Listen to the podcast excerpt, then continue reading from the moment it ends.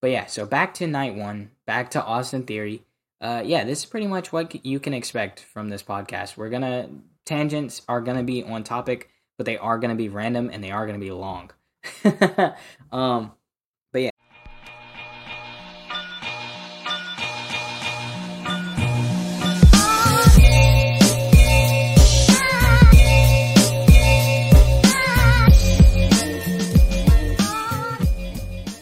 What is going on, everybody? It's your boy Scrooge, and welcome to the first episode of High IQ Blerd's Take. And today we're going to be talking about WrestleMania 39 because we honestly we have to do it, I, right? I feel like I feel like WrestleMania just finished um 3 days ago at time of recording. Uh yeah, so I feel like it's something that we definitely need to talk about. Absolutely need to get into WrestleMania 39. I just don't know how I feel about it, man. I feel like if night 2 was like night 1, I feel like everything would have been cool. I feel like we would have, you know, we would have been chilling, but unfortunately we did not get that. So, we're going to deep dive into every single one of the matches um, what my personal thoughts were on each match, the finish, the winner, um, all of those good things, as well as, you know, my superlatives best match of the night, best performer. We're going to do uh, best performer of night one, best performer of night two. We're going to do best match of both nights, best match of the weekend. Um, and yeah, we're just going to kind of pretty much wing it from there. um, yeah, so let's go ahead and without further ado, get into it. Um, the first match, man, we started off with Cena in theory. Actually, actually, before we do that, I just want to preface this by saying, if you guys didn't watch NXT Stand and Deliver, uh, last night or not last night, over the weekend, if you didn't watch that over the weekend, please go and watch that. There are some matches that are questionable on there, but if you only watch it for one match, watch it for the Fatal Five Way for the North American Championship. It was absolutely golden. I think it was up there for match of the weekend. Yes, with the WrestleMania matches, it was just that good. If we're being honest. Um. So yeah, that's exciting to see that you know NXT can still put on you know, pretty good shows that remind you of black and like that was a black and gold match. Um, the championship match was meh. Championship match was meh, just because I kind of already had a feeling that Melo was gonna win, but who knows? We'll see what happens with Bron Breakker. Um, yeah. So let's get into the actual WrestleMania cards because I was really excited for this WrestleMania. This is probably the most excited I've been for WrestleMania um since I would probably say like it's been a minute, dude. It's been a minute. Like probably since like WrestleMania 30 uh was the last time I was this excited for WrestleMania. Of course it's WrestleMania season, so you know, you're always going to kind of be in the in the mood, you know, the atmosphere is kind of always, you know, super filled with energy and all that good stuff, but I really was not feeling the whole WrestleMania vibe from 31 to 38. It was just kind of a either I already knew who was going to win or I didn't care. You know what I mean? It's just one of those things where I just I didn't feel the need to care about wrestling all that much. Um WrestleMania 39 and specifically this bloodline story has pulled me back in slowly. Like I've I've been casually keeping up with the shows watching Raw, SmackDown, the pay per views, but I'm not doing the deep dives into the stories and you know, uh, talking on the internet with different fans about you know where they feel like the story should go and listening to the reports from you know Fightful and and Sean and you know all of those guys. But now I'm I'm back. You know what I mean? So I was definitely excited. Um, we started with Cena and theory, and this match, truthfully, truthfully, I didn't really care about if Cena in theory like if you put I'm gonna I'm gonna name two random guys on the roster, right? And this is no shot at these guys, but if you put Damian Priest and hmm, Damian Priest and I got to think of Elias. Elias is who I'll go with. I would not have cared about that match with the build that it had. Um, just because of the simple fact that there was no real build to it. They and the only build that they felt like it needed was the fact that it's a dream match for Austin Theory, and Austin Theory's been a fan of John Cena since he grew up, and everybody's calling Austin Theory the next John Cena, and all these other things. But it truthfully didn't have that great of a build to me. I think that um, you know Cena showing up the one night because again he's a part timer and you know we didn't expect him to be out there you know competing in matches every week building for the match and you know all that other stuff. We didn't expect that but you know some mic work from week to week would have been nice you know it would have been appreciated but we didn't get that. So I really was not that interested into this match um opening the card and looking back on that night night 1 I truthfully think that if any match should have opened, I think it should have been Seth Rollins and Logan Paul. Because having Seth and Logan go right before Rey and Dominic, go right before uh Rhea and Charlotte, it was like, oh my goodness, by the time we got to the main event, I didn't know how much more cheering I could do. You know what I mean? And I think that's something that kind of pissed off a lot of people about the Miz segment on Saturday. On Saturday, the Miz segment pissed people off because we got banger after banger after banger. Then we got the Miz, and then we got another banger. And people were like, you should have just let the momentum ride at that point. If you're going to keep stacking these bangers on top of each other, the Miz and Pat McAfee, joined by George Kittle, felt out of place. And I definitely get that. But for me, the match was the match was solid. I mean, it did exactly what it needed to do uh, between John Cena and Theory. It showed Cena that um, Theory isn't ready. Theory pretty much proved to John Cena exactly what John Cena said the first time he was there. Theory wasn't ready. When John caught him off guard, anything that John did that Theory didn't like, Theory cheated. And I don't know what type of ref rules they were using there um, to explain all of that, but I know that there was a blatant, you know, biting of the ear and biting of the hands, and we didn't see any type of DQ, um, which was a little confusing. But you know, I'm glad that they didn't end it in a DQ because it's WrestleMania, and you know, you want to see that story at least. If a story is going to start heading into WrestleMania season, you want to see it continue, especially with two guys like Theory and Cena. But if a story is just supposed to end at WrestleMania, just have it end. Don't have a DQ. Don't have the story up in the air. And I'm actually glad they kind of gave Theory the win here. He didn't need the win, but he needed the win. Um, as far as his character goes, didn't need the win. But as far as uh the wrestler himself, I felt like needed the win. Um, just for the simple fact that, you know, when you're feeding a young guy all these things to win the way that he did, I think it's kind of you know, I, I would feel like that's a nice little moment. John Cena's had plenty of WrestleMania moments, but for the wrestler behind the Austin Theory character, I know that that was nice to be able to get into that match and say, I beat John Cena. You know what I mean? Not from a, a storyline perspective, putting the story aside for a second. Just being able to say, I beat my idol is something that I think a lot of people, I know I wish it was something I could say. You know what I mean? So that was pretty cool to see. Um, I like the fact that Theory had to resort to that stuff though. Um, like I said, it, it's great storytelling because not giving it a DQ uh, makes perfect sense because now they can go in and they can kind of they can build off of that. Cena's like, I told you you weren't ready. You had to cheat to beat me. All of this other stuff.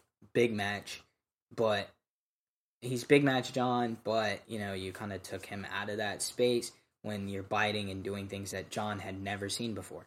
And then that's when Theory can bounce back with a, oh, well, maybe you just weren't ready for me. You know what I mean? Because a lot of things I did seem to catch you off guard. Those things being the cheating. So there's a lot that I could see this story going, but with the news we just got recently with um with Vince, I don't know what the state of WWE is going to be, and I'm actually kind of sad about it because reuse storylines. Yeah, let's actually let's put WrestleMania aside for a second and let's let's really get into this because Vince is taken back over for creative, the WWE is fucked. Like the WWE product to me has been so unpredictable over the last few months. I've enjoyed actually having debates and discussions with my friends, members of the wrestling community, all of those things because you truly don't know what direction the story is going to go. Like even with the result of the main event over the weekend, a lot of people didn't agree with it. I have a different opinion on it and I'll get into that when I get into the main event. But I truthfully think that the way the Monday after went is very telling because it was a lot of reused storylines. We're getting Cody put into Cena's storyline post losing to The Rock, right? So we're getting that. A lot of good segments potentially got scrapped. You know, a lot of superstars are upset. Morale pretty much just took like a RPG to the fucking foundation of the morale tower.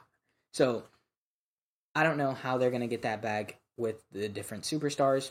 I don't know. Couldn't tell you, dude. Honestly.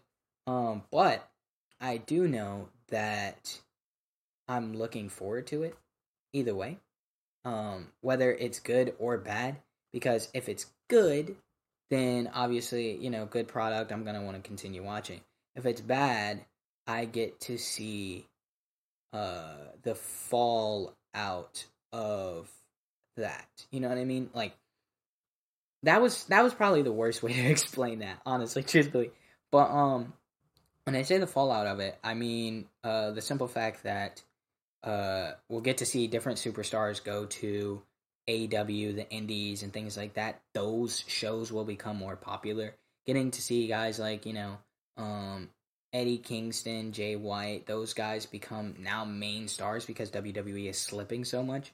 Um, WWE got sold, and I think that might have been part of the reason why Vince was there. That's what I'm choosing to believe. But either way, I'm curious to see how it goes. WWE will have me invested until Roman hits a thousand days and defends it after a thousand days. Because of the simple fact that that will be a very telling move. If Roman hits a thousand days, goes into SummerSlam, especially, damn, I just got to stuttering, especially against Cody Rhodes, and he wins, I will no longer be watching. I won't care.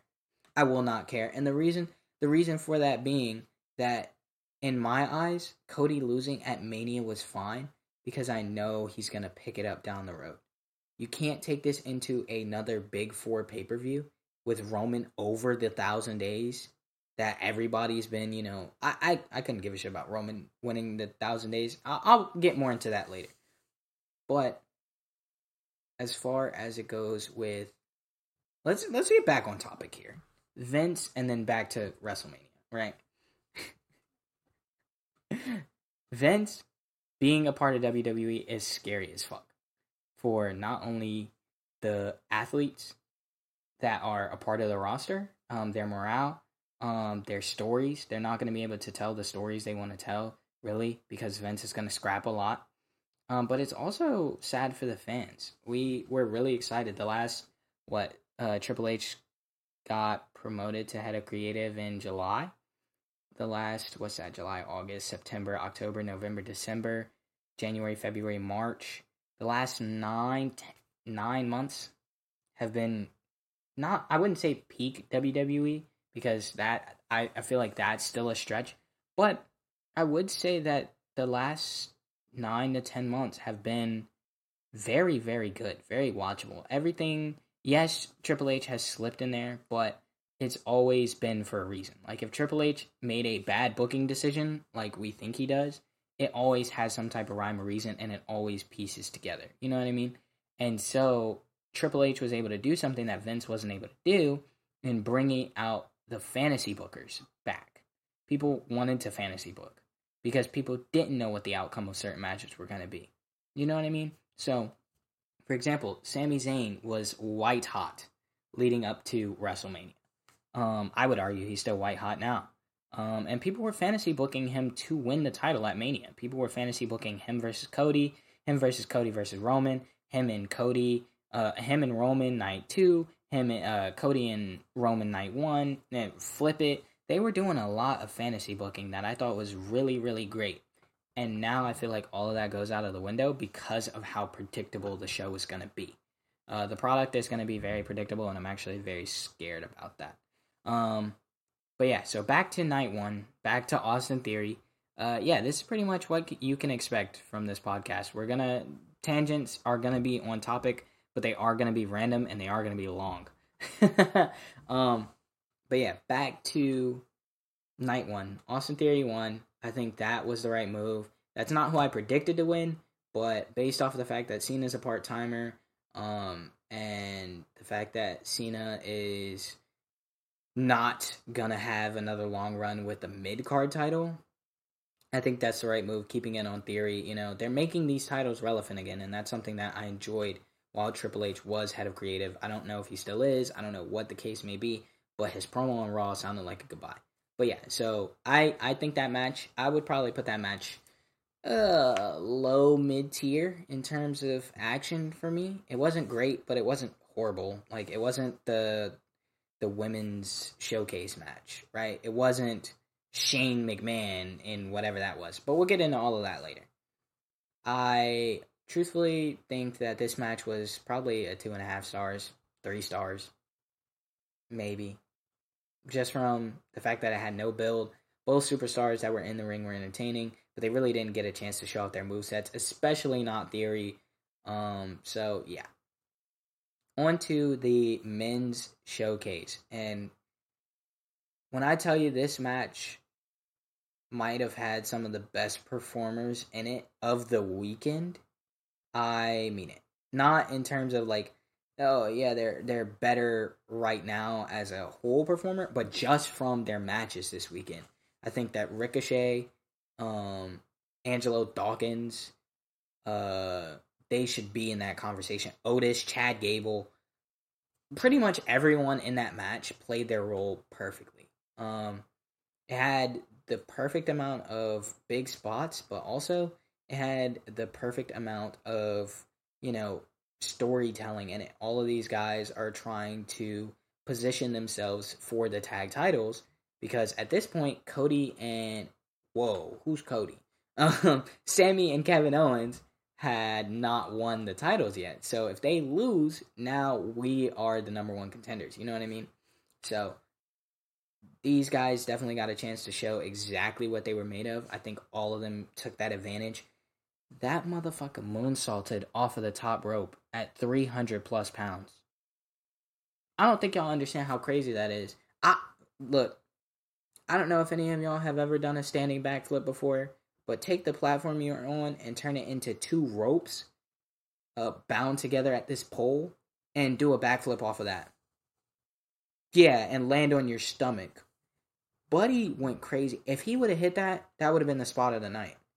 He, whoever was there, definitely would have taken that bump. I think if Braun Strowman had been there to take that bump, they probably would have went with it, or Otis even.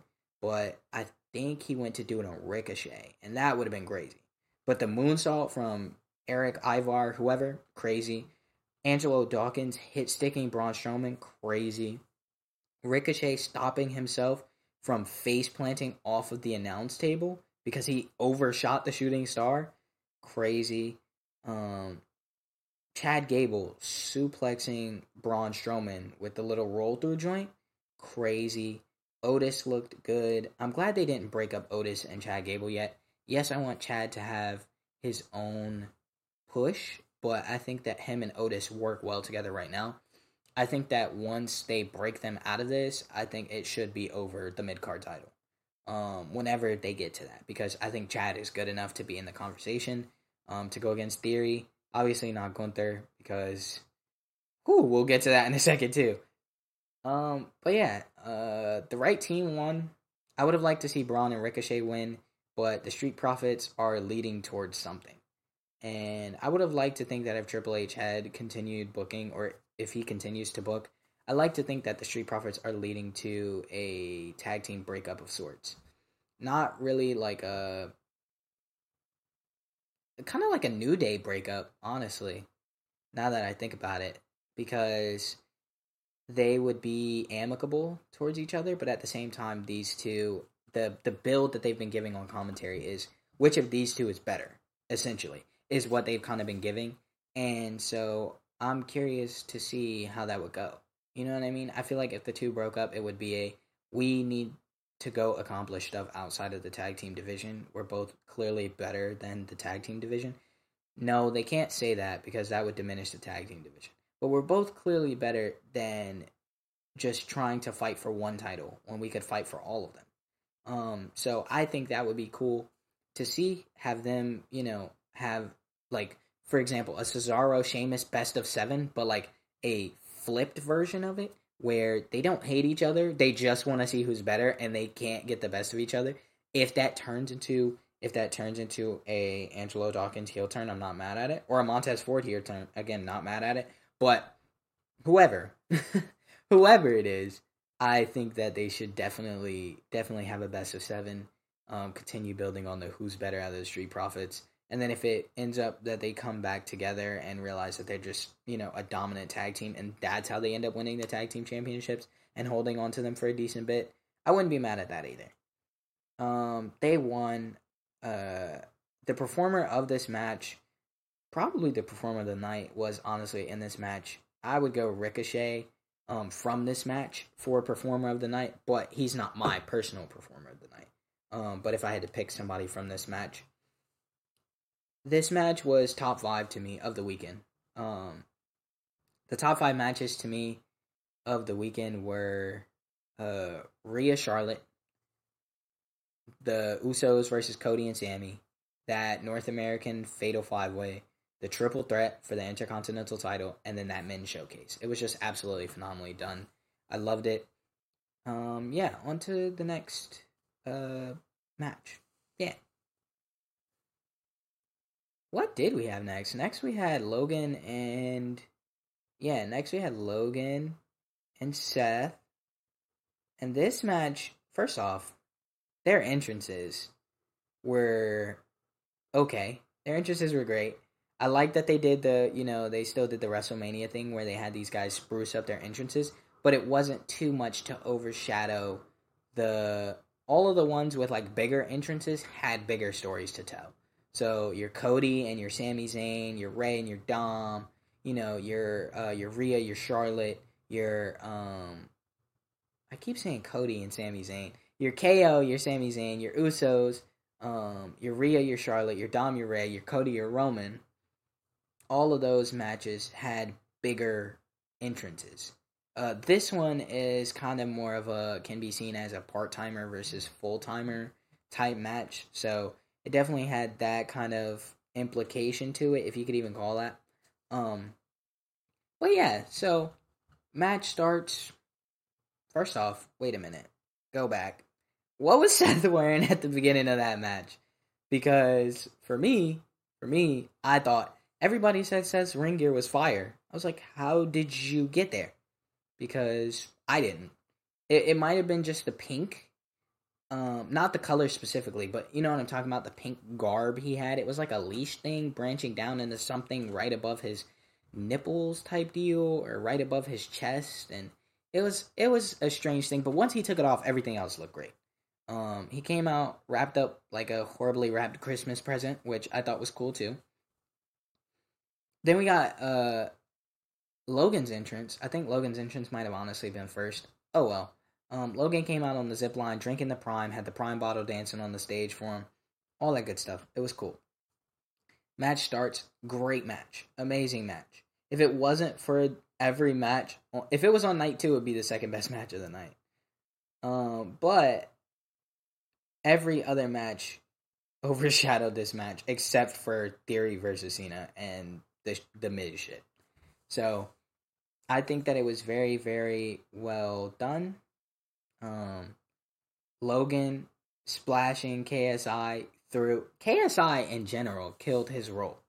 Uh, you know, he pulled Logan, he face revealed. His face is now a meme in that prime bottle, so I think that's hilarious. I love to see that. and then they gave him the splash treatment because obviously the biggest stars, biggest stage, LA. Um, Roman, who's Roman? Why do I keep bringing up these random guys? Seth picks up the win over Logan. um, Seth picks up the win over Logan. I think that that's well deserved. I think that that's well needed because you put Logan on the map with the win, and then where does it go from there? You know what I mean? Logan gets the win, then Seth has to kind of just pick up the pieces again, which is what he's been doing for a while now. So I'm glad we didn't have that same Seth lose, Seth build himself back up, Seth lose, repeat thing that we've been getting, but Seth makes it work because his crowd control is amazing. His crowd control is amazing, his storytelling is amazing, and obviously he can work pretty much with anyone. So, wouldn't have been mad if he lost. I wouldn't have been pissed, but I would have been upset because it just didn't make sense for him to lose this one. You know what I mean? Um, but I think that uh my brain just farted. Um but yeah, I think that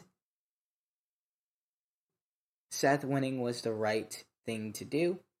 I think that, you know, having him get the W allows him to launch himself back into potentially the world title picture, please, the world title picture. Again, whether it's don't have him deal with Cody no more. I'm sick of that. Have him deal with the he's a face now, so have him get involved in the bloodline story. Why not? Have them, you know, help be the piece that launches them over the edge. Have Randy Orton return as heel Orton.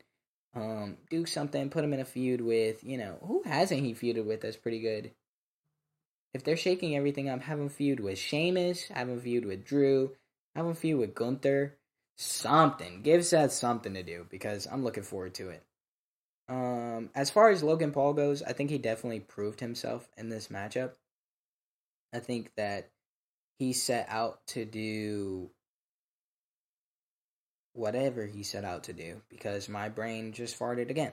So I think he set out to prove that he could hang, and I think he definitely proved that. I think that there wasn't a time where it looked like he was green.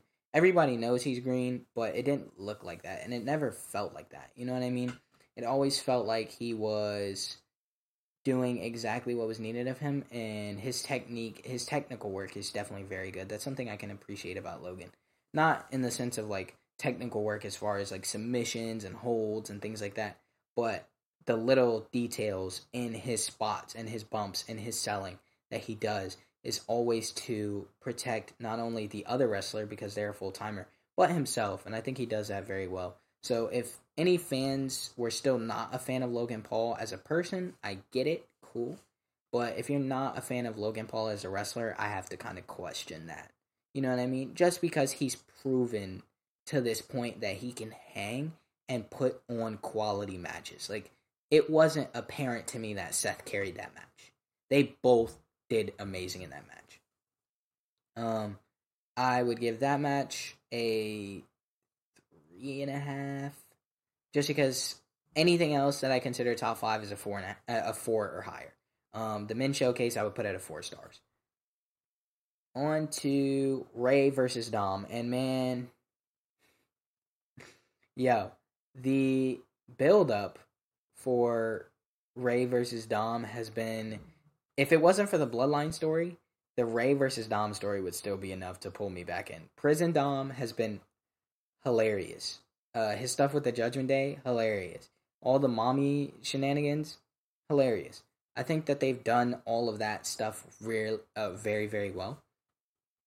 I think that him playing that up, especially, oh my goodness, Yo, I know, I know y'all saw Buddy's entrance with the correction officers and the keys and having him in handcuffs and having him be unlocked, having a, a police escort to the ring.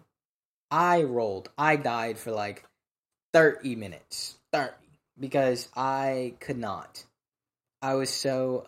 I wasn't upset, but I was so perplexed that they would. Perplexed is a big word. I was so perplexed that they would have this man come out because I thought at this point I thought he had shaken the prison thing. You know what I mean? Like he wasn't focused on it as much, but the way that they had the the vignette for him, you know, in prison and you know walking out and then getting in the corrections uh truck and then the truck making its way to the arena, all that stuff was so cool. And it would have been my favorite entrance of the weekend if his dad didn't come out and say, "I can show you better than I can tell you." Everyone everyone was saying, and this is one thing that I love about Triple H, real quick on another tangent. Every single person was saying Dom in the lowrider. And when I say every single person, that includes myself. I was like, Dom better get out here in this lowrider so we can actually get to Boogie. Didn't happen. But, but, but, but, it made up for it. Why? Because we got Rey in the lowrider. Rey in the lowrider coming out to Eddie's themes, you know, after he just restored the Latin world, the Latino world order. So that was cool to see. He came out in Snoop's lowrider. You know, they're bumping, and then he gets out there. He's doing his thing. He's got a Power Rangers mask on. If let's talk about that mask for a second, because I don't know who told him to hard case, hardback cover his masks the way that he did, but yeah, Definitely did. It was cool for him to get the Hall of Famer treatment now. You know, where he gets the WWE Hall of Famer. Yeah. That joke was fire. That joke was absolutely great. And it worked. It worked. His entrance was by far my favorite of the weekend. He came out. They had an amazing match. Everything that could go right in that match went right from a storytelling perspective, from an action perspective. Match was really well done. Dom hit the 619 on Rey at one point. Bad Bunny interfered. The Latina World Order came out after the Judgment Day came out. All that good stuff. It was great. It was amazing. Oh my goodness. I cannot give enough praise to how well that match was done in terms of a story thing. Because uh Rey's gotten sick of tired of dealing with Dom and the Judgment Day.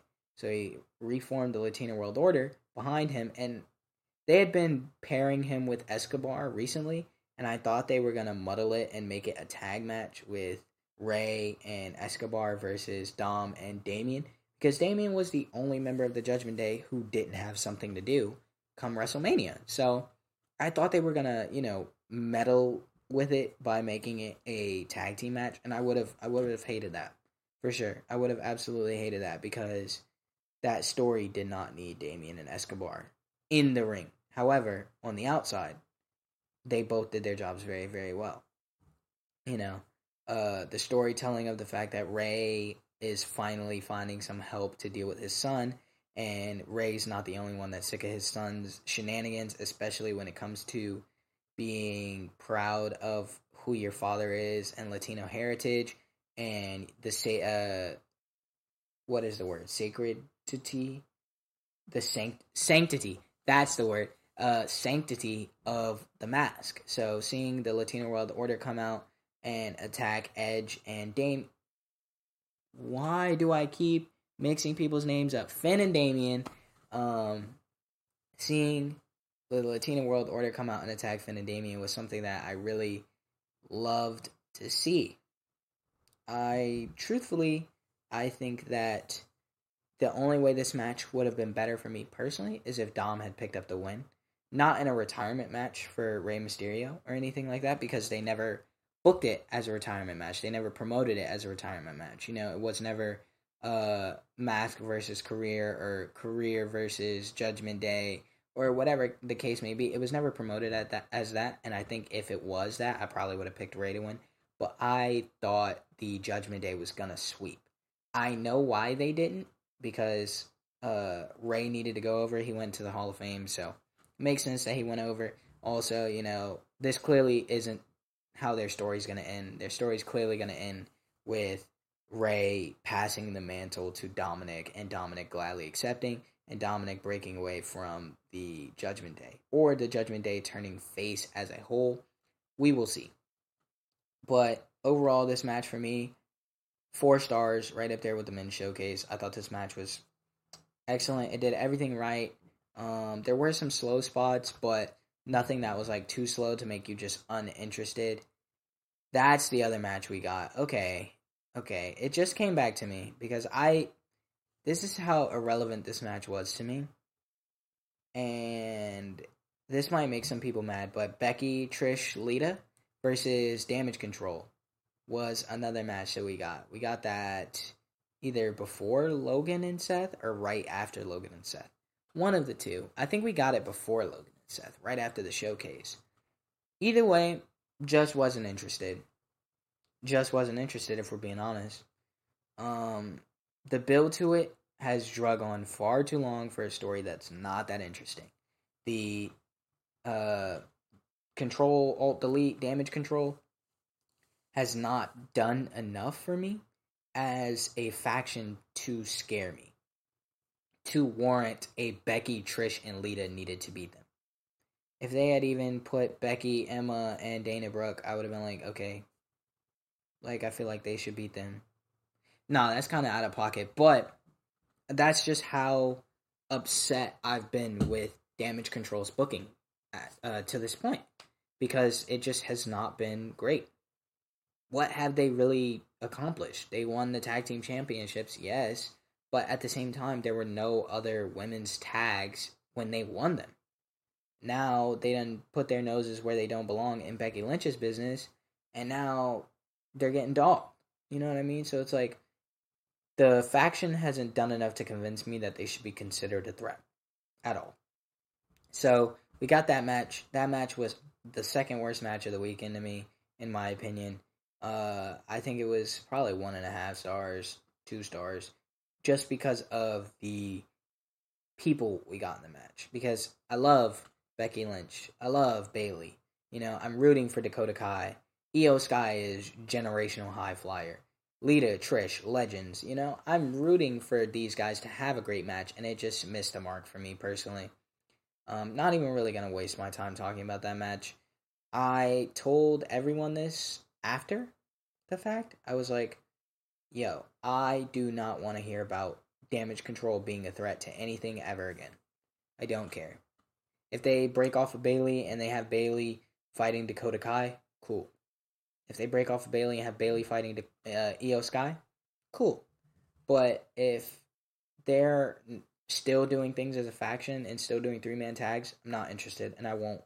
I won't be tuning in to those. I I will. Those would be bathroom break matches to me, because you can't convince me that they're a threat to anything right now. And their character work isn't good enough to make them a threat. You know what I mean? Like, Seth Rollins is always dangerous as a main event threat just because of the simple fact that he can play mind games with you like no other.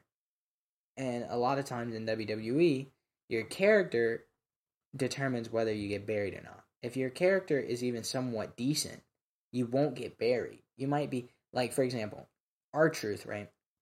R-Truth is probably uh, one of the most well-known jobbers of all time. You know what I mean? And I wouldn't even consider him a jobber based off of that 2011 run. Um, but nobody is saying they bury R-Truth because R-Truth's character is funny enough to where you can't get rid of him and the impact he has on the fans and all of those things, as well as um, he's doing a whole bunch of crazy shit. Like, who comes out in the middle of the Royal Rumble and throws a ladder up and climbs the briefcase and goes, R-Truth. So it's like when you create a one of a kind character with a one of a kind story, they can't really be buried to me. Like James Ellsworth. James Ellsworth, his character was so just you don't expect him to win anything that no amount of losses would bury him. He lost to Braun, cool. He lost to Dean, cool. He lost to AJ, cool. But it's like you can never really expect that much from him because he was booked as a he was booked as a loser, but the fans were just so high on him. So I love characters like that, but Damage Control does not have that. Iyo Sky is great. People know what Bayley's capable of. Her run uh, before she got injured with the women's championship when she first turned heel and brought out that rose plant, um, yeah, that run was amazing, solid. People love Dakota Kai, especially people that are big fans of NXT. I'm just getting into NXT, so I'm not the biggest fan, but there was no interest there. You know what I mean? Like it was just kind of one of those things where it was like, okay, Becky uh, Trish and Lita won like we expected them to. You know what I mean? And normally, if your prediction is right, you know, you don't get upset because the match quality was good or whatever. But the truth is, damage control is not someone to be taken seriously, at least in my eyes. Then we got Rhea versus Charlotte, the best women's match of the weekend. Wasn't even close. They cleared every other match on this card for the women. They cleared every other match on this night. Rhea and Charlotte had the best match of the night. Absolute banger after bang, banger after banger after banger. As uh, one of the WWE foreign stars would say. Um, but yeah, so Rhea and Charlotte cleared everything. They did exactly what they needed to do. I loved that, you know, we pretty much got a better version of their first match where they're just unleashing the beast on each other. They already know what each other is capable of. And this was one of those matches for me that was especially interesting because I wasn't a fan of the build up to it. I thought that the entire build was just you've beaten me before, but I'm different now. And Charlotte's build to it was I'm great, so I'm just going to continue to be great, and that should be enough to beat you. And that to me was whack. Oh my goodness, it was it was horrible. I did not fuck with that at all. Like that whole build was just lame. It was the same thing every week. And how can anybody take that build as something to tune into? But because of the people that were in the match, I was like, fine, I'll sit through it. Did it start off slow? Absolutely. Absolutely started off slow. But over time, it when it picked up, it got to got to fluttering, flying like a bird. Um, they hit each other hard. They were hitting each other hard. Not Gunther, Sheamus, and Drew hard, but hard. Hard. Rhea picks up the win, as we thought she would, but again, you know, when you're expecting something, the match makes it better when it does happen. Rhea got her WrestleMania moment. She went absolutely crazy. You know, she did her thing. She gave a little content to all of the uh, people who aren't fans of WWE but are fans of Rhea Ripley. You guys know those people. You know what I mean? Who you know aren't fans of WWE but would sell their souls for Rhea Ripley. It's me. I'm him. Um, but yeah. So Rhea got her moment. Charlotte smiling on the ground outside of the ring I think that that could be for two reasons. Uh, one could be she's, you know, laughing at herself because she underestimated Rhea. Two could be she's happy that Rhea someone she watched come up in uh, NXT and the Performance Center is finally getting her moment. Um, they never really specified if Charlotte was a face or a heel throughout this entire build too, which I guess also could have made it feel funky. But either way, I'm glad Rhea got that moment. I'm glad Rhea, you know, was able to hang the belt high. It looks like she's going into something with Bianca. I'm curious to see how that's going to turn out. As far as Charlotte goes, if Charlotte comes and fights Bianca, please don't. Please don't. please don't. I do not. Let me tell you something. I do not care for Charlotte and Bianca again. I don't want it. I don't want Charlotte and Bianca. I don't want Becky and Bianca. I don't want Bayley and Bianca.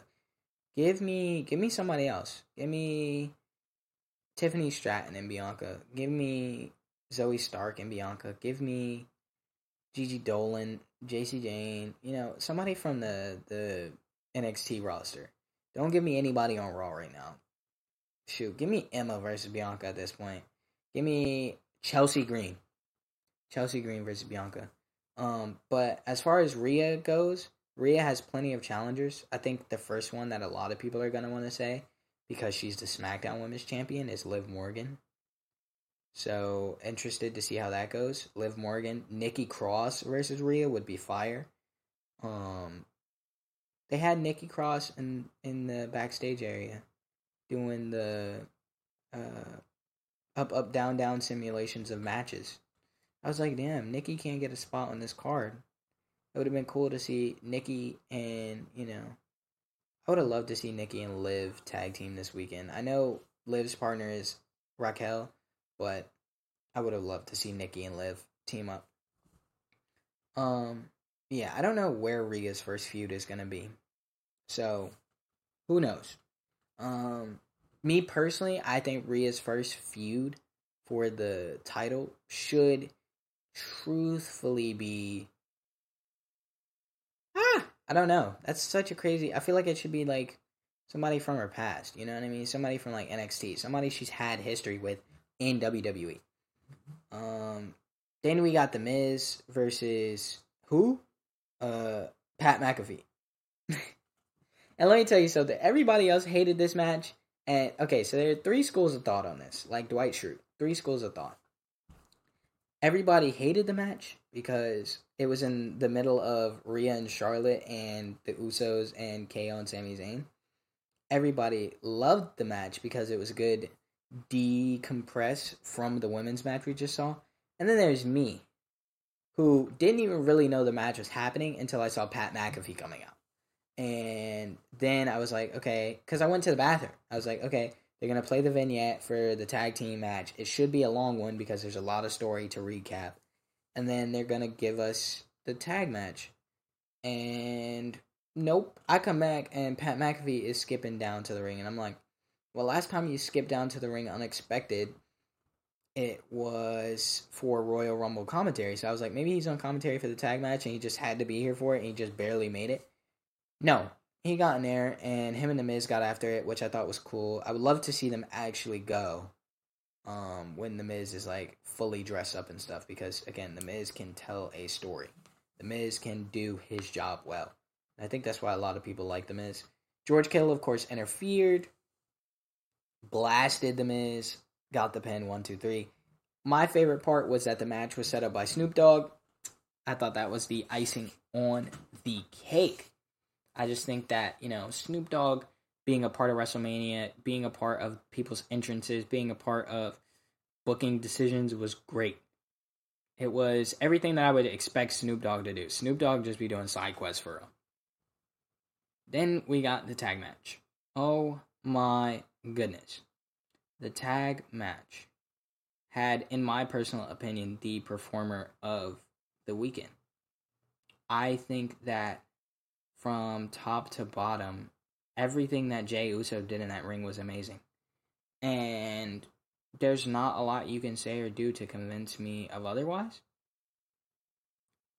Just hearing the heel work that he was putting in in the ropes, you know what I mean?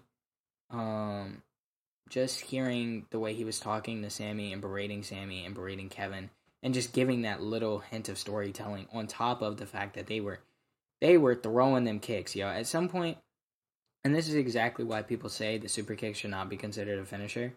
Um, the only one that's valid is Sweet Chin because they threw that super kick so many times, dude, and it connected so many times, and Sami Zayn kicked out so many times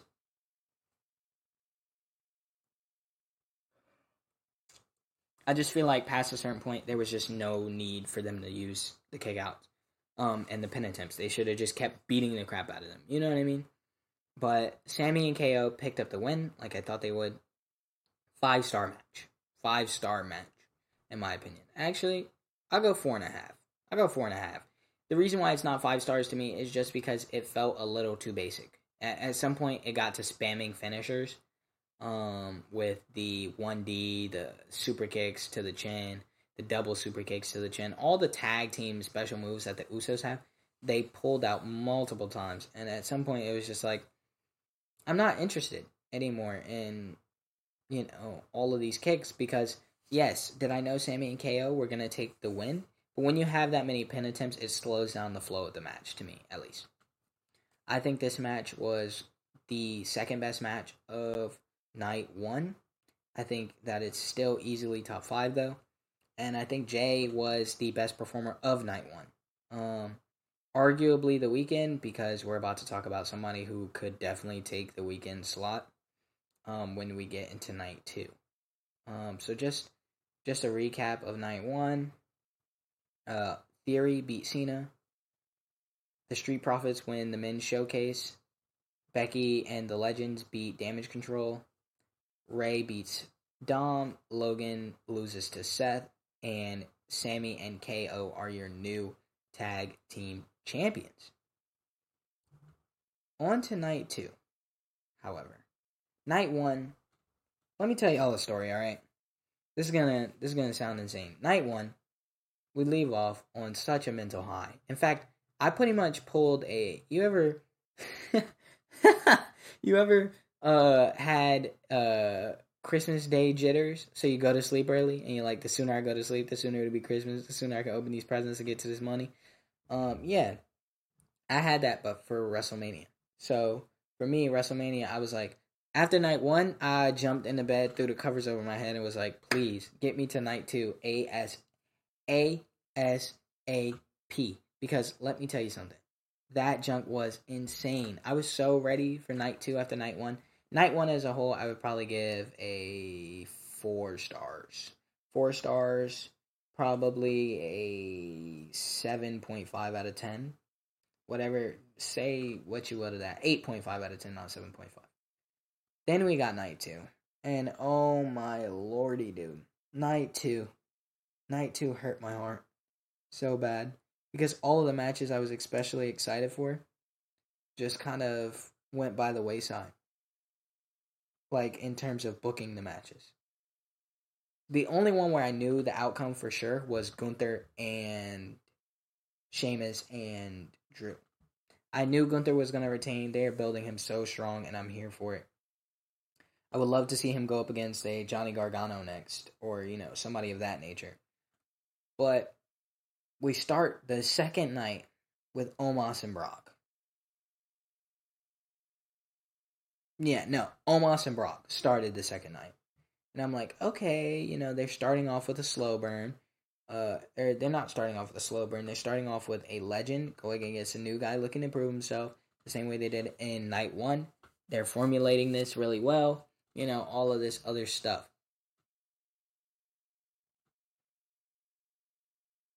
Then we got the match. And oh my goodness, we got that match. And when I tell you, I have never been more disinterested in a Omos Brock Lesnar storyline after that match. I never want to see it again. Never want to see it again. Brock was supposed to be, I guess, feeding Omos, you know, making sure that Omos is built up to be this world dominating force. And then one F one F five later. Let me tell you something, how crazy it's gotta be. You know how many random people I've seen kick out of two F fives that aren't four hundred pounds and seven feet tall? None. So yeah.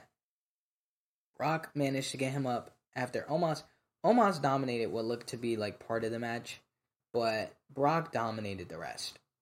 Three suplexes and then one F5 later, and Omos is counting sheep at the freaking at the freaking WrestleMania, laying there in the middle of the ring, just probably crying, truthfully.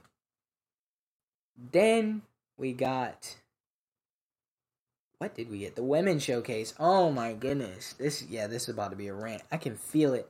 I can feel it. This is about to be a huge story, dude. Um, we got the women's showcase. It had four teams in it. Three of the teams had a showcase. The team that won did not. I have never been more upset at booking. This is when I knew it was all going downhill. I expected that match to be bad, right? But let me tell you something. They they they got me. And let me explain how they got me, okay? They got me by having the men's showcase go first. The men showed up and showed out. I did not care about either of those showcase matches before the men's showcase match. Going into it, I was like, I'm just gonna watch it for. I was watching it for the Street Profits and then Chad Gable. That was it. That was all the info I needed. I was like, I'm watching this for the Street Profits and Chad Gable. I was like, Braun and Ricochet are cool. But I expected them to win at that point. So I'm like, I don't really need to watch them because I'm to be seeing a lot of them. And obviously, they put on one hell of a match. So I'm thinking, if the men did this, and I was looking at the quality of women that we had in the match, I'm looking at Raquel Gonzalez. I'm looking at Liv Morgan. I'm looking at Chelsea Green. I'm looking at, you know, Shayna Baszler. I'm looking at yeah, that's pretty much it because we had what Ronda, blah, uh, Natalya, double blah, Shotzi, quid, quadruple blah. I almost said quintuple. That's another big word for Elmo. I got to stop. Um, and then who was? Oh, Sonya Deville. Sonya Deville, I don't mind. I I do mind those other three. The ones that I went black for, they're just not good. At the end of the day, Sonya Deville, I don't mind though. She knows how to sell and she does it well. So gonna leave uh Sonya up out of there. But those three, Ronda, uh, Shotzi, and Natalya. Who cares? That's what I that who cares? So yeah, so we let that go. Um Raquel and Liv looked super strong. The complaint department, which I've seen a lot of I don't know if that's their official is that their official name? I don't know if that's their official name, but the complaint department, uh Sonya Deville and Chelsea Green, they also looked good. Shotzi and Natalya look like Shotzi and Natalya. And then boom. Ronda and Shayna somehow pick up the win. Yo, when I tell you I've never been more confused by a finish of a match ever in my life, Ronda and Shayna won the match doing two moves. One one move apiece. Ronda did something to the outside and then Shayna did something to the outside. Both of them. Whack. Get them out of here. Right? So I'm thinking to myself, okay, why did they need Ronda and Shayna to win this? This must mean that a turn is coming. Because at this point, the pacing of the matches was going fast. And then it only sped up, if you know. Um, so yeah, so I was like, okay, whatever. You know, we'll just keep it pushing. Um Yeah. It was weird. It was weird seeing Ronda and Shayna win that. But oh well. We move on. Then we got oh, Brock and Omos and the women's tag match are both one and a half stars. Whack. Then we got did we get Edge versus Finn after that? I don't feel like I don't feel like we did, did we? Um, what other matches were left? Edge and Finn, the main event, the triple threat. That's exactly what we got. Edge and Finn main event, triple threat, uh, the women's showcase, Omos and Brock, uh, the Miz versus uh the Miz versus Snoop Dogg and Shane McMahon, whatever, right? I feel like I'm missing a match. I'm definitely missing a match. Whose match am I missing though? Let's see. I'm gonna look it up real quick. Night two WrestleMania card.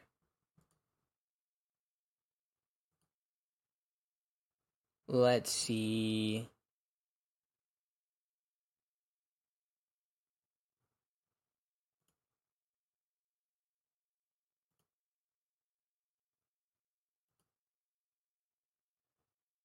Um, Gunther, Drew McIntyre, Sheamus, Edge, Balor. Uh, the women's showcase, Belair and Asuka. There we go. There we go. I knew I was missing another women's match. Okay. So we got the triple threat first, right? That triple threat was the best match of the weekend. And Gunther should be in conversation for performer of the weekend. All three of them. All three of them, actually, now that I think about it. They beat the hell out of each other. And I wish I was exaggerating when I said this. Sheamus, first off, I'm not even counting Sheamus the way Sheamus looked. Because Sheamus walks out white, he steps in the ring, and they do his ring announcement, and the sound waves turn him red. So, I'm not even worried about that guy. Right? yeah, Sheamus walks out there, and the sound waves off of the microphone turn him red. So, not worried about him um, Drew and Gunther looked destroyed at the end of that match. The way they were beating the crap out of each other, um, especially that double team where Sheamus was taking the 10 beat to the what is it 10 beat to the Bodhrán and uh Drew was mixing in some chops to Gunther they tore him up it got to a point where it, it was so bad that you could visibly see Gunther retreating from the chops because you know the chops are not like like kicks they slap like their thigh or like somewhere near their chest or something to sell it and make the you know the slapping sound like it made contact. Um, the chops are straight to it's an open hand to your chest. At some point, Gunther, you can see him turning away because they are beating the hell out of each other. This match was absolutely insane. Uh, Drew goes for a claymore. He gets brogue kicked. They made Sheamus look like he really could have done it. They they made all three of them look like they really could have snatched snatched the title from whoever in that match. We had it. We saw Cloverleaf. We saw. I think we saw a camel clutch. Gunther uh, was chopping Sheamus silly, tearing him up, tore Drew McIntyre up. They, oh my goodness, they brawled. They brawled. I thought Sheamus had it. Sheamus brogue kicked uh, Drew out of that Claymore, and I was like, Sheamus is gonna take it. He's for sure gonna take it. For sure gonna take it. And then it just didn't happen. It did not happen. So that was whack. But other than that, just because I want Sheamus has been my favorite since he looked like Gonzo, um, back in like 2011. So it's been it's been a minute that I've been a big Sheamus guy. Um, but yeah, big Sheamus guy. So I was rooting for him Grand Slam, especially because KO got the Grand Slam before the night before. Um, people will say he didn't. He definitely did. Anybody who tells you that Kevin Owens didn't get the Grand Slam doesn't recognize what the Grand Slam is. Um, so yeah, whatever. Um, yeah, so I was hoping Sheamus would get his Grand Slam and get his WrestleMania moment, but I think his WrestleMania moment was just being in that high quality of a match. So I think it was mwah, chef kiss. Um uh yeah. So they did that. The finish was insane. Gunther powerbombed Sheamus off of the back of Drew McIntyre, then powerbombed Drew. I was like, yo, the sit up in the seat that I did, I was like, yo, ain't no way. I had to double sit up. I was like, whoa, whoa, whoa. They they got me me out the seat. I ain't gonna lie. They got me out the seat for that one. Gunther retained, which we expected him to. What's next for Sheamus and Drew? Rekindling their relationship, hopefully to have a feud with uh KO and Sami. That would be cool. Um rekin did I say rekindling their feud? Rekindling their uh friendship. Um Gunther should next should be Ilya. I think Ilya proved himself enough. Ilya and JD McDonagh. I think that those two guys should come up together and like and they it would be very easy for them to do. Ilya comes up, oh, bada boom, bada bloom, you know, you still I still slid on you back in UK, right? Still still took your title from you. Ended ended your streak there. So I can do it here too. And then uh JD McDonagh would come out. I'm actually not done with you. So if you're getting a title shot, go ahead and put me in there. Those three would kill this show. Um, I need them to give him his Jordan Devlin name back though. While they're giving names back. Um, whatever. Anyway, yeah, the finish was crazy. Next for Gunther should be JD, Ilya, Bron Breakker. Um, and the way they would tell the Bron Breakker story would actually be kind of interesting. And the way I think that they would do that is have Bron, you know, come out against Gunther and say, "Hey, we did did Bron and Gunther ever face off in NXT?" Hold up, we're about to look it up. Uh, Bron Breakker versus Gunther. They did in an NXT Championship match. Who won it though? Yeah, Bron won it. So I was I, I thought they had faced off. Um, have Bron come out, hey, you know, you beat those two, but you couldn't beat me. So run your championship, right? And then, you know, Gunther put him down a peg, and then that's when they start to tell Bron's story of kind of, hey, you're not that guy up here. Bron getting used to being the main roster after running the NXT scene for a while, kind of giving him that story arc of, hey, you're not that guy. You know what I mean? Like, don't have him lose a whole buttload. Don't have him do the theory thing either. Sorry, that was allowed too. Don't have him do the theory thing. The theory thing where, you know, Theory won the briefcase just to not cash in. The winner of the briefcase should be Gunther. But Bron should come up and immediately lose his first feud. Bron Breakker should, whenever he gets called up, I think it should be against Gunther, and I think he should get absolutely humbled in the worst way possible. Not squash, but just every attempt he makes to beat Gunther, he loses. And it, it shouldn't even really be close. Um, no interference from Imperium. He should lose clean. Because he should realize at this point the story that they could tell is I've been running this NXT scene and he's been up here running the main roster. And there's a difference and in that time he's gotten better and now he's beating me and now I can't hang with him. And that would be a cool story to see play out. Now, then we got uh we might have got Edge versus Balor next. I feel like we did, yeah. Edge versus Balor next. That match shorter than it needed to be. No, we got stupid freaking. We got Shane and uh. We got Shane and the Miz and them first. We sure did. We got Shane and the Miz and them, and then first off, whoever decided, and this is when I knew. This is when I knew Vince was in the back. Vince was in the back, had to be, because as soon as I saw Shane, ka-ching, ka-ching, here come the money. Here come the money. Na, na, na, dollar, dollar, dollar, dollar, ka-ching, ka-ching, blink. I was pissed because why is he here? Y'all did this whole build up to uh LA Knight not getting a WrestleMania moment. Bobby Lash let me let me tell you something about Bobby Lashley, okay? Because he won the Andre the Giant. They had him come out and smile and do his little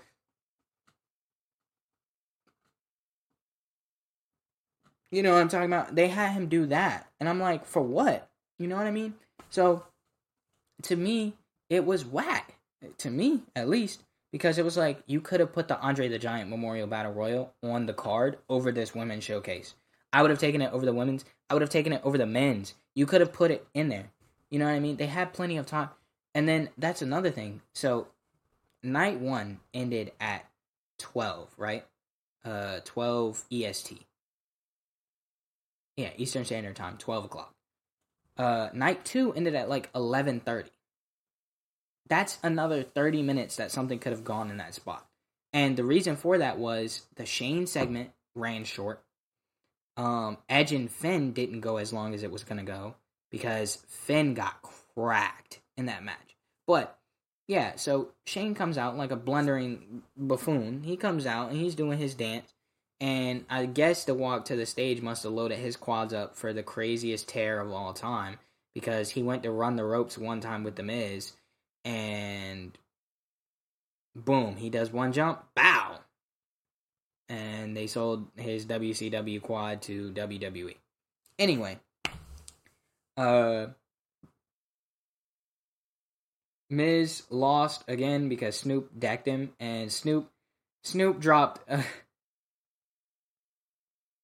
Everybody was calling it the people's elbow. I was calling it the wrinkles elbow because he was he took the glasses off and he's just and that's one thing I didn't personally like. Like I think it was catching off of Snoop's uh mic, um Snoop's body mic, but you could hear the ref screaming Snoop people's elbow, Snoop people's elbow, Snoop people's elbow.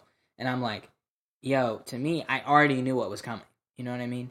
But they had to speed up the I think Snoop only knew to punch the Miz. I think that was his improv. He saw that um, Shane got really hurt, and that was his "Hey, you good?" was improv, and the, then the punch was improv. But I don't think he knew what to do after that. You know what I mean? So I think that's why they were doing that. But still, I didn't like that. I knew what was coming. But yeah, he hit the wrinkles elbow, dropped the elbow, covered the Miz, which again didn't make sense because the match was with Shane. But you know, it was just supposed to be a little comedy spot. They could have had they could have had LA Knight in that spot. Let's be let's be honest here. They they could have definitely had LA Knight in that spot. And that and that's fine. I mean, you know, beggars can't be choosers, but Bobby Lashley got 30 seconds. LA Knight got 0 seconds. He wasn't even in the backstage thing. Like he didn't even have a backstage segment. You know what I mean? So to me, it's like, why is that? You know what I mean? So that was crazy. That was insane. I personally not feeling it, but oh well, right? Then we got uh Edge and Finn. Edge and Finn both came out the Brood Edge theme with the diamond head skull thing with the wings and Edge looked fire. Edge looked ready for this match. Finn looked ready for this match. He came out, he crawled out, he did his demon thing, Hell in a Cell, and they made Demon Finn look so strong. He was no selling like everything at the beginning. No selling everything. Only thing I didn't like was the Fireflies, Funhouse, McDonald's, Happy Meals toys they had under the ring. Everything was a red or a purple, and I hated that because it was like, yes, are those their main colors? Cool. But at the same time, why are y'all doing a like why? Why did y'all color the stuff under the ring? If it's not gonna be the theme of the pay per view, you know what I mean? Like if it had been like the red and the yellow from WrestleMania and like everything, not everything was like that. They had purple kendo sticks. Like if I if it if it had been like the chairs, you know, um, I wouldn't have minded as much, you know. But purple ladders, purple kendo sticks, red ladders, red kendo sticks, red chairs, purple, like it didn't match anything. It just felt out of place. It felt wacky it felt like a weird way to bring down a serious feud. And somebody, I was talking to somebody about this the other day. They were like, I don't like how Edge has been taking this feud so seriously. And I was like, well, they need to have Edge take this feud so seriously because if they're gonna launch Finn as the leader of the Judgment Day into the world title picture and make the Judgment Day this dominant faction, because I think that's, I think everyone can agree that's the end goal for this, right? if they're gonna have him be the dominant guy, he has to take on someone who's serious. And who's more serious than a former world champion Hall of Famer? Right? So uh match comes out, what is it, five minutes in, seven minutes in, eight minutes in, ten minutes in? Boom. Edge throws the ladder at Finn. I don't know if he got his hands up too late. I don't know if he missed with his hands, but it cracked him. And like, if you guys haven't seen the injury, go check it out. Um, it cracked him right in his skull, split him open, split him open. He's leaked. They had to stop the match literally mid match to staple his head together. And that that's another thing I didn't like while we're while we're on this. Um, at no point, at zero point, should they have continued that match. If Edge was supposed to go over, then have it be declared a no contest. You know what I mean? And I think I don't think there's any member of the wrestling fandom who would have been mad at a no contest there. Because me personally, I saw the blood and it was coming from like you could see it pooling up on the front of Finn's head. I would not have been mad if they canceled that match. If they if they had called it, yeah, I wouldn't have been mad. I would not have been mad. If they called it or, you know, if Edge had uh continued to just at that point if if the new move is to switch and put uh Finn on the back burner and put Edge over because now Finn is cracked and you don't know when he's to heal from it was a split, y'all. Uh, go check out the injury if you haven't already seen it. Um I would make Edge look more deadly. The Con-Chair-To, I know that, you know, uh Finn was a little bit limited more in what he could do because it was a head injury. But at the same time, if Finn's gonna go over at this point, he needed to do it strong. Uh, but the way they did it at the end was just kind of sloppy to me.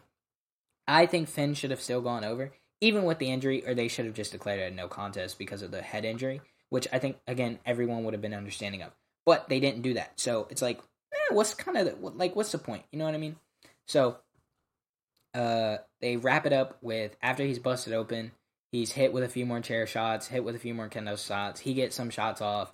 Um, he coup de grace off of the edge of the cell through the table and then rolls. You know what I mean? So it's like, nah, it wasn't really like anything special towards the end of the match. The match for me fell flat on its face. Three stars, arguably out of five, two and a half maybe. Um, the Shane McMahon Snoop Dogg thing only gets f- uh, half a star because of Snoop. If Snoop didn't save it, if Snoop just kind of blundered around, zero stars. Yeah, it was. Please stop bringing back Shane. And uh, if there's one thing we learned this weekend from WrestleMania, it's stop bringing back the McMahons. Except Steph. We love Stephanie. We love Stephanie. Especially, I need her to come back and turn this women's division around. I need her to go up to her husband. Hello, excuse me.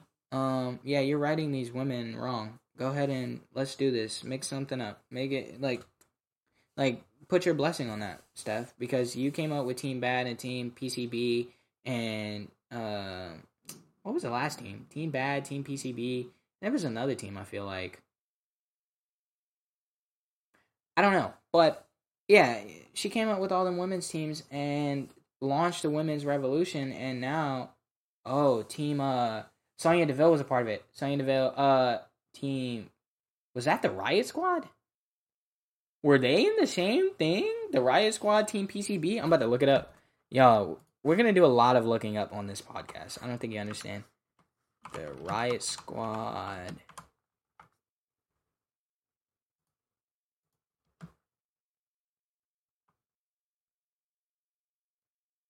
Versus Team PCB.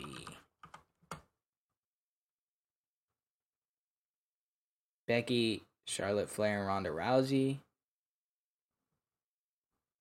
Uh, Team PCB WWE.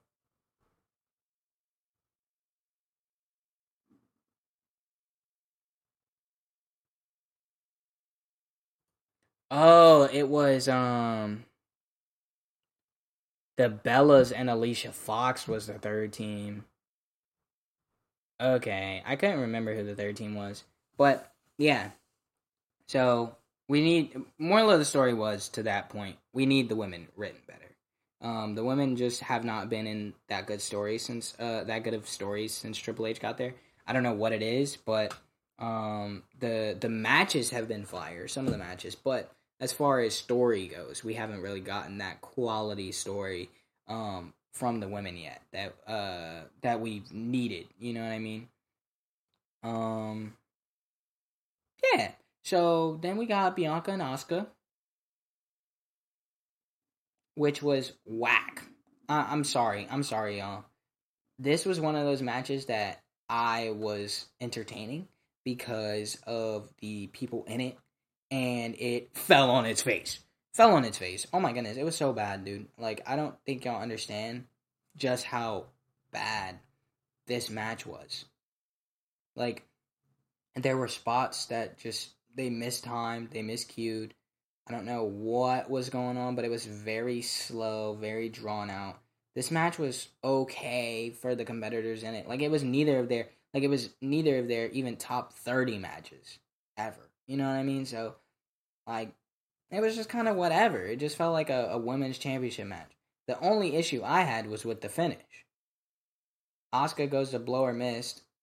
Uh, Bianca blocks it or ducks from it. The ref doesn't see it, but does see it, and then doesn't see it, and Bianca gets the win. What? Huh? Bianca gets the win?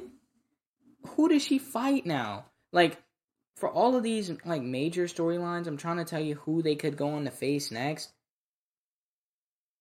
Who does Bianca fight?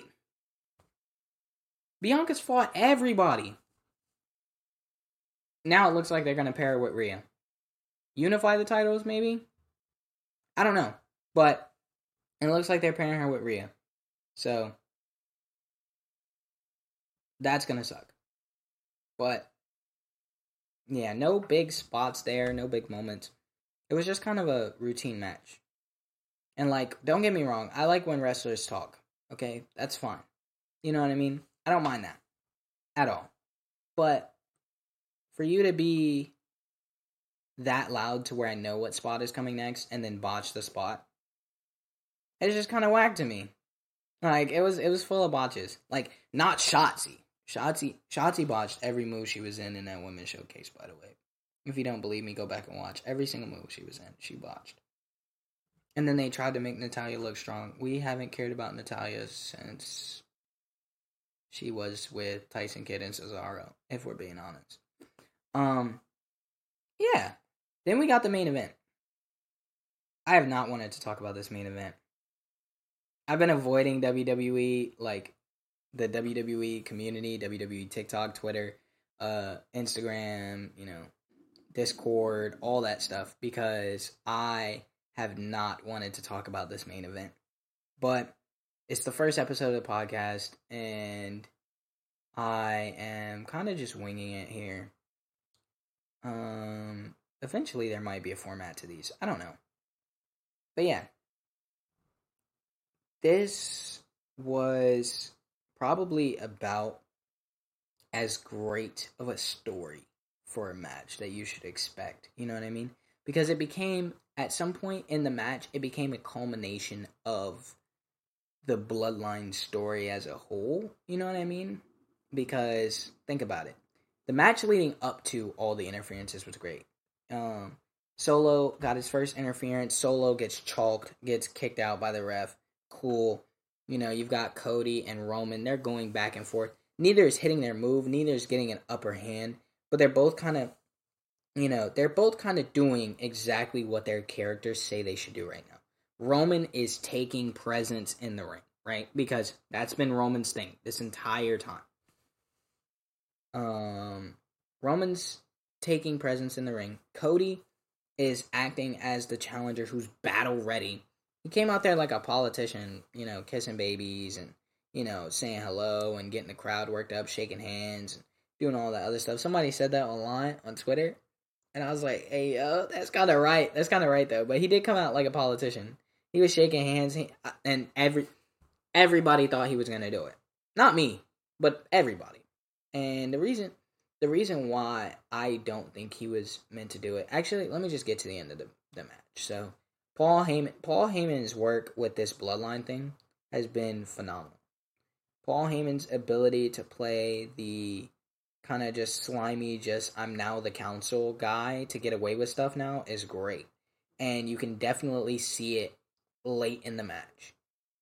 So, um, yeah, uh, Cody and Roman are going at it. Roman's, you know, again dominating the space. Cody is showing that he's battle tested, battle ready, you know, pretty much backing up everything that he said in their promos leading up to this point. And it's great. Then the interferences start running. And you're like, okay. You know what I mean? Like, the interferences start running. I thought I knew Cody was going to lose, but past a certain point, the interferences just kind of got to be too much. You know what I mean? And I guess I get it, but at the same time, I don't get it because Jey and Jimmy come out right when it seems like Roman's about to lose.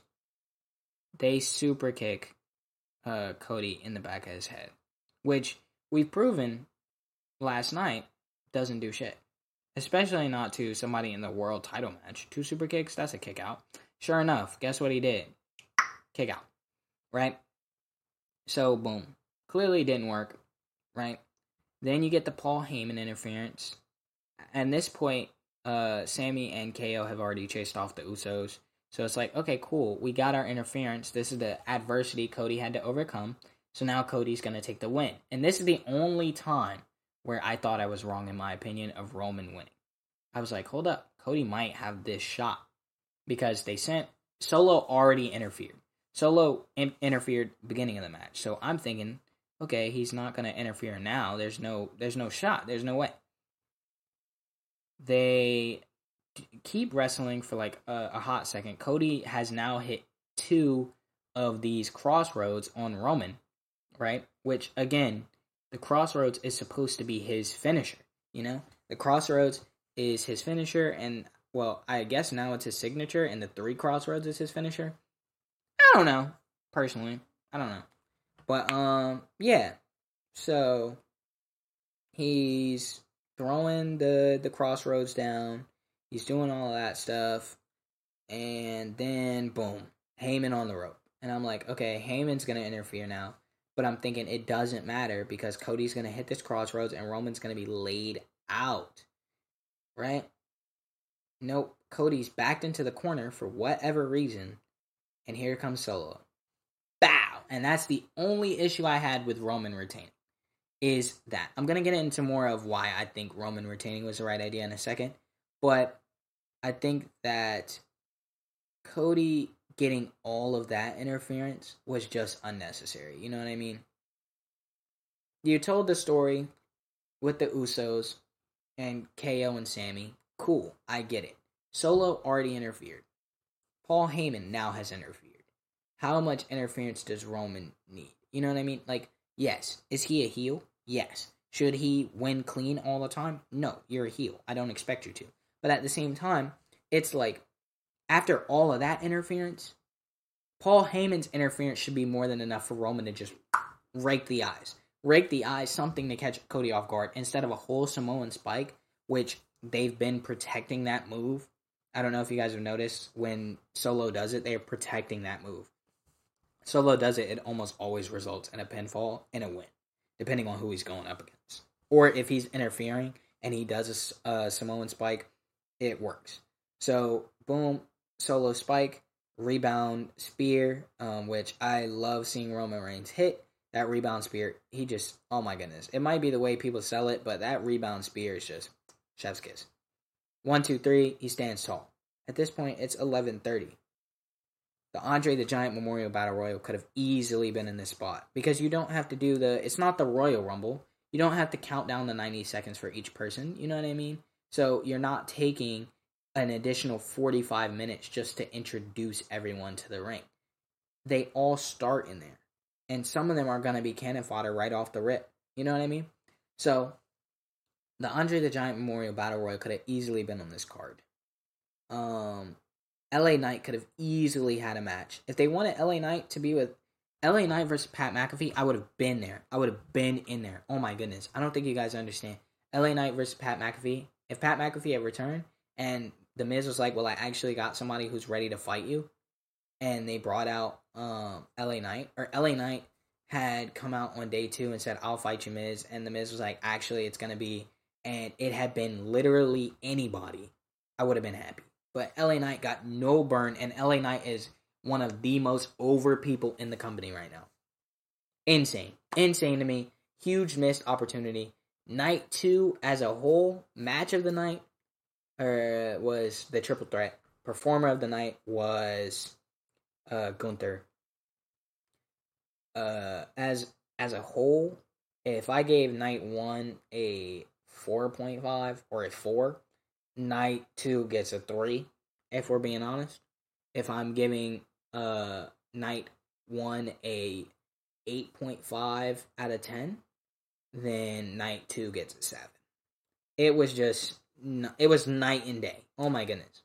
The only thing that keeps night two so high is the fact that I think that I, am giving them the benefit of the doubt on the Edge Finn match. Even though Edge won and I wanted Finn to win, I think that if the injury doesn't happen, it goes a different way. So I'm giving them. I'm not even counting that match really. Yeah, um, and then the triple threat was just so good that I have to give it the benefit of the doubt. Um, but yeah, so let's actually get into why Roman retained. Because I think this is a question that a lot of people have been asking and I've been answering, but I don't think a lot of people have understood, or I think a lot of people are just listening to me to respond and not listening to hear what I'm saying. So this is my space to be able to give you guys, you know, my opinions on things. It's like my own little personal journal on things. I think that Roman retained because Cody's character isn't ready. Cody's character this far, thus far, and I've been saying it. I've been saying it because put yourself in my shoes, right? Uh, put yourself in Cody's shoes. Actually, Cody got injured, which is out of his control, and I'm not faulting him for that. He was putting on amazing matches against Seth Rollins, and up to this point, if Cody didn't get injured, I think it's no question that he walks away from Mania as the champ. Regardless, screw Roman's a thousand days at that point. If Cody is consistently wrestling all of those months that he missed, because he missed what? Hell in a Cell was when? August? August, July? One of the two. one of those two, and then he missed all the way up until January. If he's wrestling all that, you're telling me Cody Rhodes isn't over enough to win the Rumble? He could have won the Rumble from any spot, and I would have been cool with it. But Cody won the Rumble from 30, right? Which is fine. Whatever. Plenty of people do it. You can't control where you got put, you know, and it, oh, it's scripted, so that's fine. Don't care. Not even going to fault him for coming out at 30. Wins the Rumble, right? His entire thing is finishing his dad's story, right? And people are, are saying, like, oh, he didn't uh, face enough adversity. And, and then people's response to that is the injury is the adversity. Not enough adversity to beat someone going on three years. Be for real. Be for. Um, people are saying that uh, by saying he didn't face enough adversity, people are forgetting about his first run. No. Because the the reality of it is, the reality of it is, Cody's first run, he was what, a tag champ? An intercontinental champ? Did Stardust ever win the Intercontinental Championship? Cody did though, right?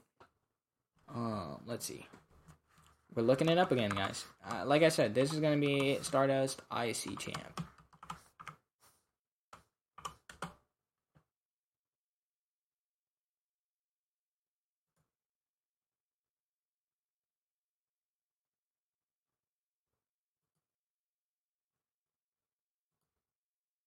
Yeah, he did win it.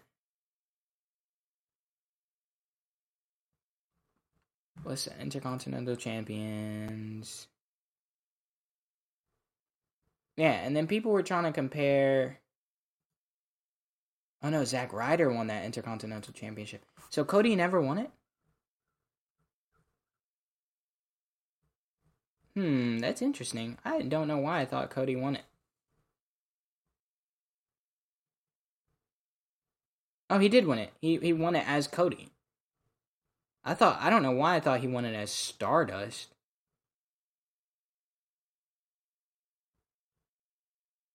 Nah, he's already gone at that point. Um, yeah. So Cody was an intercontinental champion. People were trying to compare Cody to Drew McIntyre, um, from his first run, and I'm like, no, not even close because Cody Cody had multiple titles.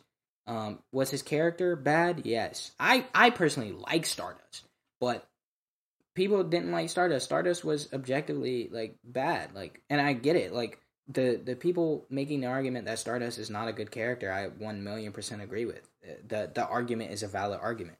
I like Stardust just because to me, he kind of had a Joker feel to him a little bit kind of like a you know why is everybody taking this so serious?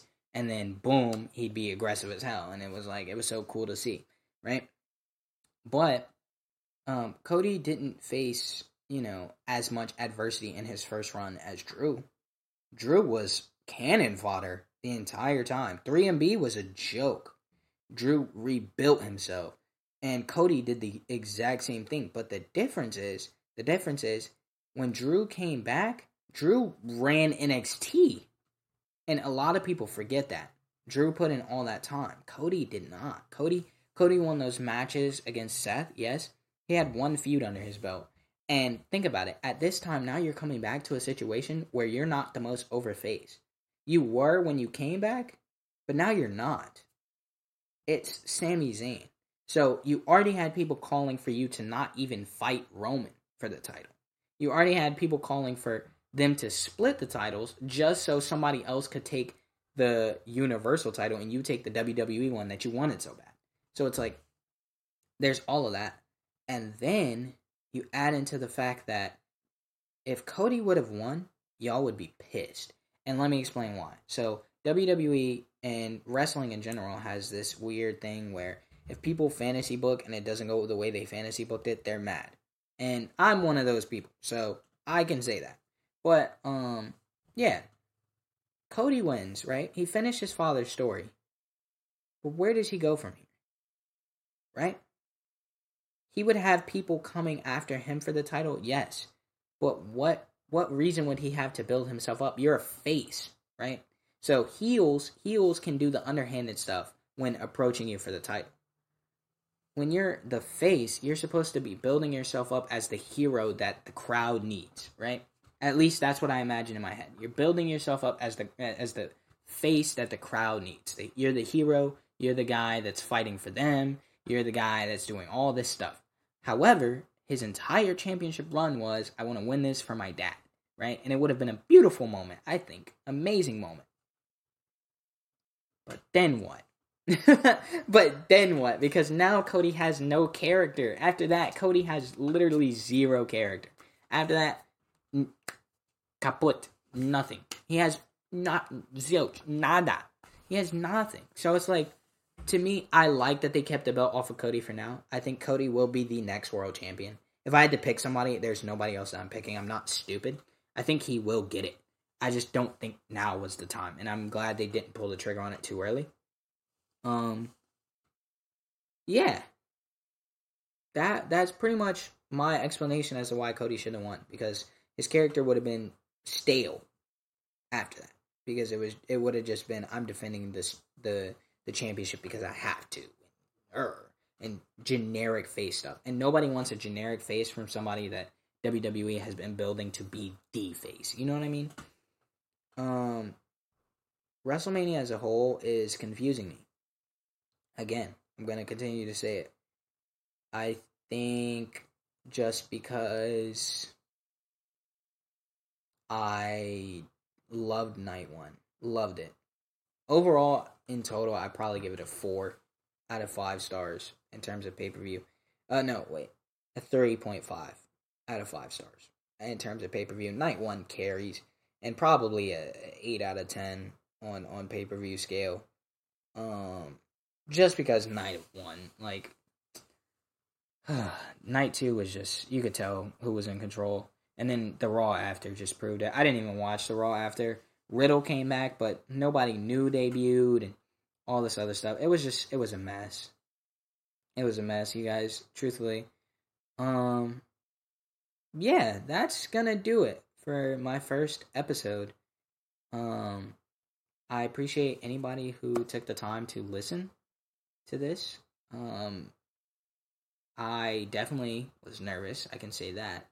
But anything pop culture, music, uh, sports, anime, we're gonna be talking about it all every Friday. We're gonna be here, you know, uh, talking about crazy shit. So feel free to, you know, kind of get comfy with me. These are my personal journals and my thoughts and all this other stuff. And I want to be as open as I can be, as uncensored, without you guys having to hear a whole bunch of ums and a whole bunch of and so and yeah and um and um and um. So, you know, I definitely was nervous, but I feel like I handled it well. I appreciate you guys coming by. And that was a Blerd's take on WrestleMania 39, baby. Have a good night.